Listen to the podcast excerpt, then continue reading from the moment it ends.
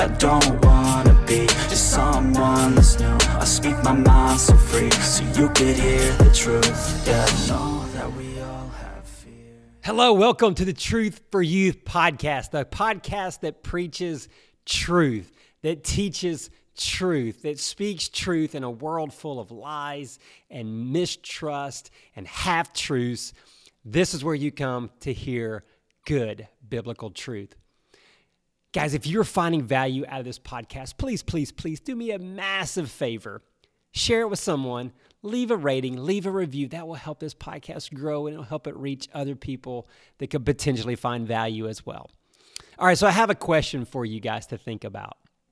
It's a question that I've thought about several times because I heard someone talking about it and I thought I knew the answer, but now I've changed my mind. It's a very deep theological, spiritual question. Do you love winning more than you hate losing? Or do you hate losing more than you love winning? By the way, I was just kidding about it being a spiritual question. I, I used to think that I fell into the camp of I love winning more than I hate losing. But I've recently changed my mind. Maybe maybe I've experienced some losses here. Uh, I'm getting whipped pretty much in fantasy football right now. Um, my Auburn Tigers have taken a couple losses this season, made my kids losing some some games. I don't know what it is, but recently I've changed my mind, and I'm pretty sure that I I hate losing more than I love winning. So what does that have to do with today? Well, today we're going to talk about Satan's playbook. Now, here's the great news. Okay, I'm, I'm going to go ahead and hit the punchline at the very, you know, that we're going to talk about at the very end. I'm going to give it to you right now. Guess what, guys? We are on the winning team. Okay. If you are a Christian, if you are a Christ follower, it shouldn't be any surprise to you. We are on the winning team. Okay. So we're going to win. So we don't have to worry about the loss in the end. However, there's a bunch of little games, if you will, or, or, or battles in the meantime that we have to participate in. Now, if you're like me and you hate losing, or even if you love winning, what can we do to help us to have more wins and less losses in life? Um, first of all, if you're not a Christian, you've got to be a Christian, guys. That's the biggest thing that you can accomplish in life is just giving your life to Christ. It's a free gift. It's just your faith, it's your belief that Jesus is the Messiah, that we have one true God that he sent his son Jesus to die on a, on a cross for our sins so that we could be forgiven, so that we could have everlasting life. Okay, but what about the battle that we face on a daily basis with Satan, who is who is the enemy, right? He's enemy number 1. He's constantly attacking, he's constantly trying to get us to to reject God, to dive into our own desires and our own wants and reject that of God. Well, when we think about sports, okay, I'm a big sports guy. Um, what if you had the other team's playbook? How much of an advantage do you think that would be? Oh, it'd be a huge advantage. You know, just recently I was reminded of this because uh, my sons have been playing Pop Warner football. Well, one of the, the games we just had recently, I was doing, I was being a linesman. We have to kind of do that, like an official, uh, as part of being a parent. You know, you have to volunteer. So I was out there keeping the downs. Okay, so I'm out there on the lines with the line judges, and we are uh, essentially on the other team. Like when we're a home team, we do the lines and the and the plays over on the visitor side. So I'm over there in the enemy territory. And I noticed these coaches, anytime we lined up in a formation, these coaches were telling the players who was going to get the ball. And the majority of the time, they were right. And I was like, dang, these guys have really studied, you know, our, our plays, our game film. I don't think they actually had our playbook, but – they definitely knew the plays that we ran based in the formations that we got in. They would they would call out the number, and heck, they even knew some of the kids' names that were on our team. They'd be like, "Such and such is getting the ball. Watch this. This is a pass. This is a run. This is going the left side. This is going the right side." And they were calling it all game long. They were super prepared. And I was like, wow, like I was super impressed that they knew the plays that well. And uh, when I got home and I was talking to my oldest son about it, he said, Dad, they, they knew the plays. He said, I lined up to run. He, he pretty much every game he'd been running a same route. It was this post corner that we'd been successful running all season.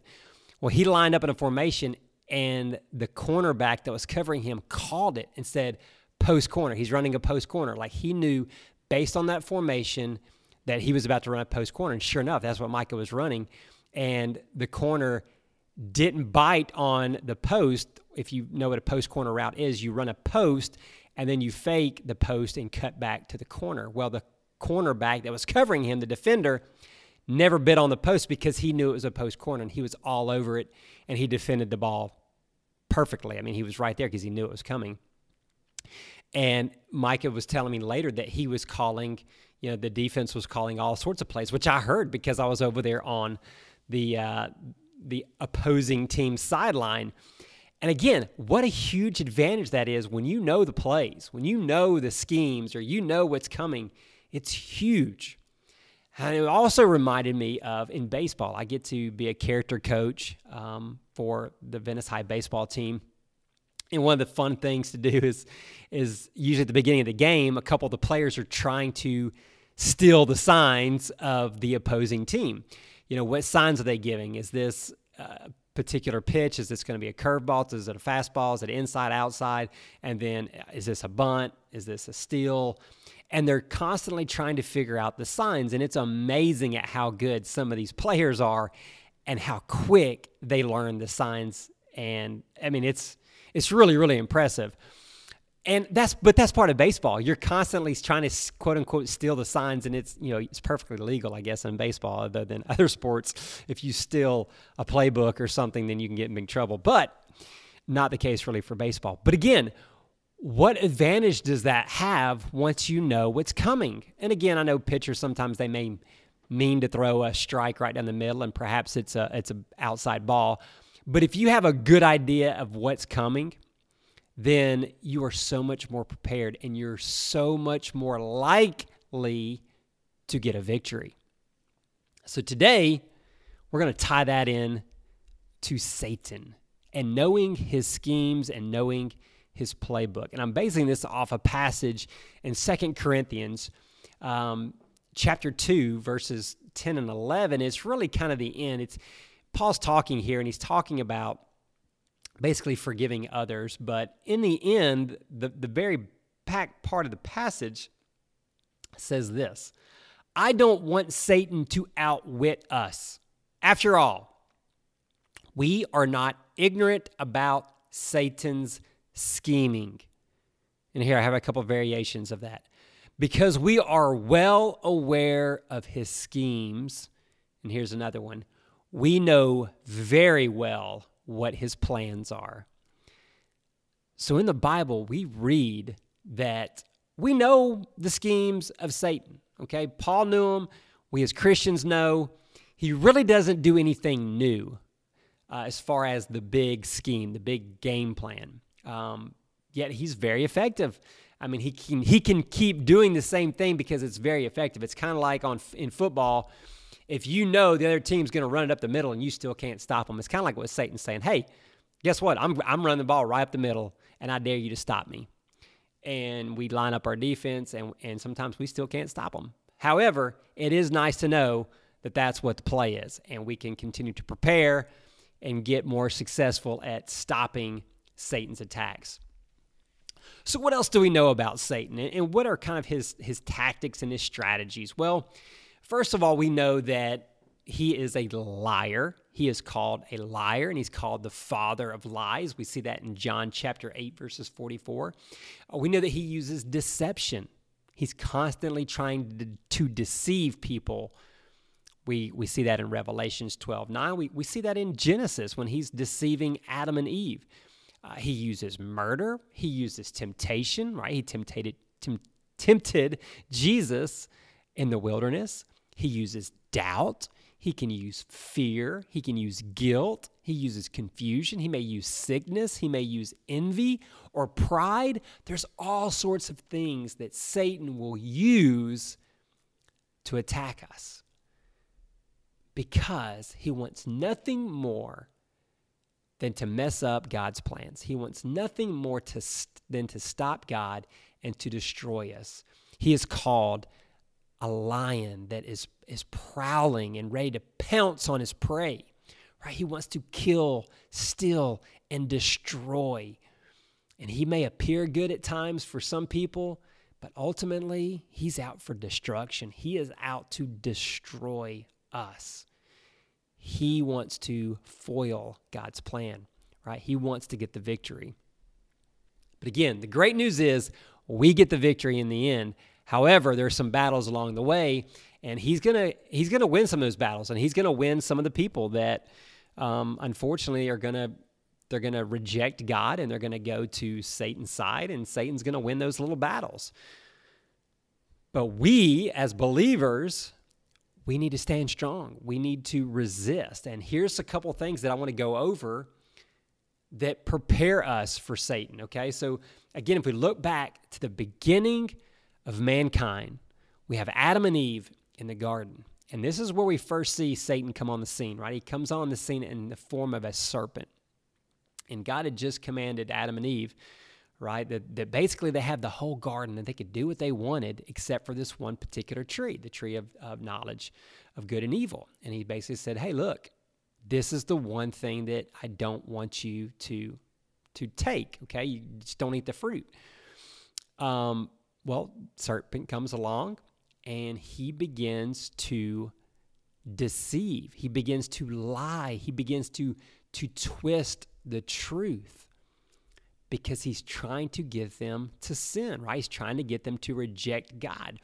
So he begins to say things like, Did God really say not to eat this? Did he? And so he's starting to make them doubt, like, well, maybe God didn't say that. Maybe he said, don't touch it. Or maybe he said this maybe you know and so all of a sudden you start you start second guessing yourself. And he goes go ahead try it you know eat it. You're not going to die god god told you that. He's you're not going to die. So now he's beginning to lie to them.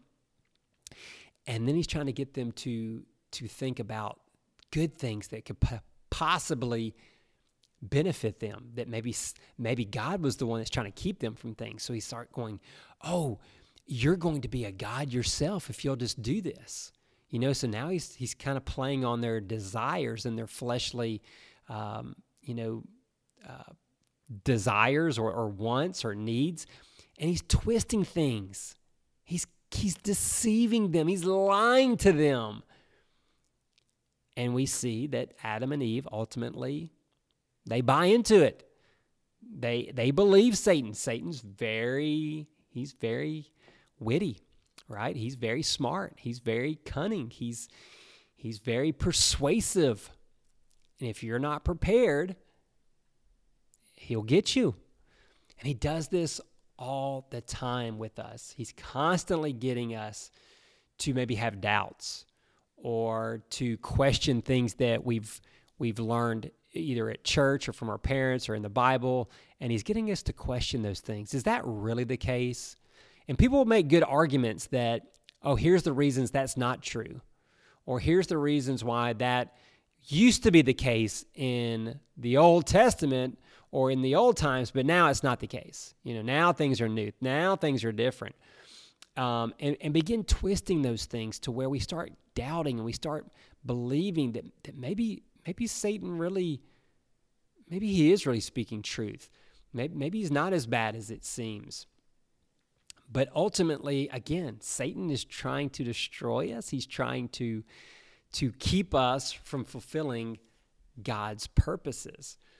And he does this, um, again, through, through the different things. Like, no one has to really do much to tempt us to be selfish, right? Like, that's, that's pretty easy because we're all very selfish by human nature but Satan can play on this, right? And he can he can move along this and help us to continue to get off the right to get off God's right path for us by having us give in to envy or lust or impatience or or all these different desires and, and next thing you know we're we're pursuing ourselves and we're not pursuing God anymore.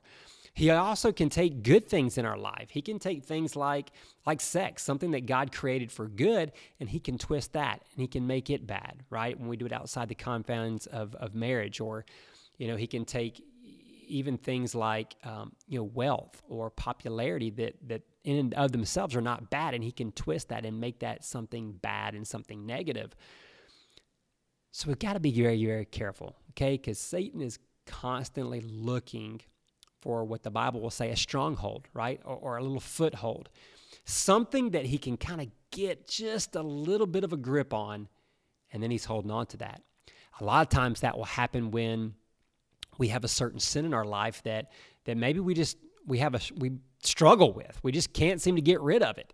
And we just kind of keep it, you know, kind of this little dark secret of ours that that we kind of hold on to and we're not ready to we're not ready to give that to God well, oh, you know, I'll give God these other parts of my life, but I'm going to hang on to this one. Well, that that is the foothold, the stronghold that Satan can use to ultimately destroy us. So we've got to be very careful about not letting him have just a little bit. You give him an inch, he's taking a mile. He's going to take everything. So we've got to be very, very careful uh, on on how we're doing that and what we're allowing into our life because he, again, he's out to destroy us. So here's a couple things that we can do. Um, for one, the Bible talks about the armor of God. What exactly is the armor of God? Is it's the tools that God gives us as followers of Christ to prepare for battle. Right? God tells us you're entering into a battle, and it's not a battle of flesh and blood. It's a it's a spiritual battle, and you're going to need weapons and you're going to need armor. Um, you know, Mac Rush was actually talking about this a little bit in our last podcast. So I'm going to read the passage for you. It's in Ephesians chapter 6, verses 10 through 18. Last of all, I want to remind you that your strength must come from the Lord's mighty power within you. Put on all of God's armor so that you will be able to stand safe against all strategies and tricks of Satan. For we are not fighting against people made of flesh and blood, but against persons without bodies, the evil rulers of the unseen world, those mighty satanic beings and those great evil princes of darkness who rule this world, and against huge numbers of wicked spirits in the spirit world. So use every piece of God's armor to resist the enemy whenever he attacks. And when it's all over, you will still be standing up. But to do this, you will need the strong belt of truth and the breastplate of God's approval. Wear shoes that are able to speed you on as you preach the good news of the peace of God. In every battle, you will need faith as your shield to stop the fiery arrows aimed at you by Satan. And you will need the helmet of salvation and the sword of the Spirit, which is the Word of God. Pray all the time. So there you have it. There's there's the the armor of God. Now I want to read you another. Um, this is the message version of of that same passage, and that about wraps it up. God is strong, and He wants you strong. So take everything the Master has set out for you, well-made weapons of the best materials and put them to use so you will be able to stand up to everything the devil throws your way. This is no afternoon athletic contest that we'll walk away from and forget about in a couple of hours. This is for keeps. A life or death fight to the finish against the devil and all his angels. Be prepared. You're up against far more than you can handle on your own. Take all the help you can get, every weapon God has issued, so that when it's all over, but the shouting, you will still be on your feet. Truth, righteousness, peace, faith, salvation are more than words. Learn how to apply them. You'll need them throughout your life. God's word is an indispensable weapon in the same way prayer is essential in this ongoing warfare. Pray hard and long, hard and long. Pray for your brothers and sisters and keep your eyes open. Man, that's some great advice. That is great advice. We need to continually pray. That's how we defeat Satan. We pray constantly. We stay focused on Jesus. Keep our eyes open. Be ready for the attack. Be ready for the temptation. Um, if you have a weakness in your life, guess what? Satan's probably going to use that. So you probably keep your eyes open when it comes to those types of things. But he tells us, he tells us what the armor is, right? He tells us, you know, we need the, the belt of truth. We need the breastplate of God's approval. We need to wear shoes to preach the good news. We need um, the faith. We need a shield of faith. We need the helmet of salvation, and we need the sword of the Spirit, God's word. Those are the armor.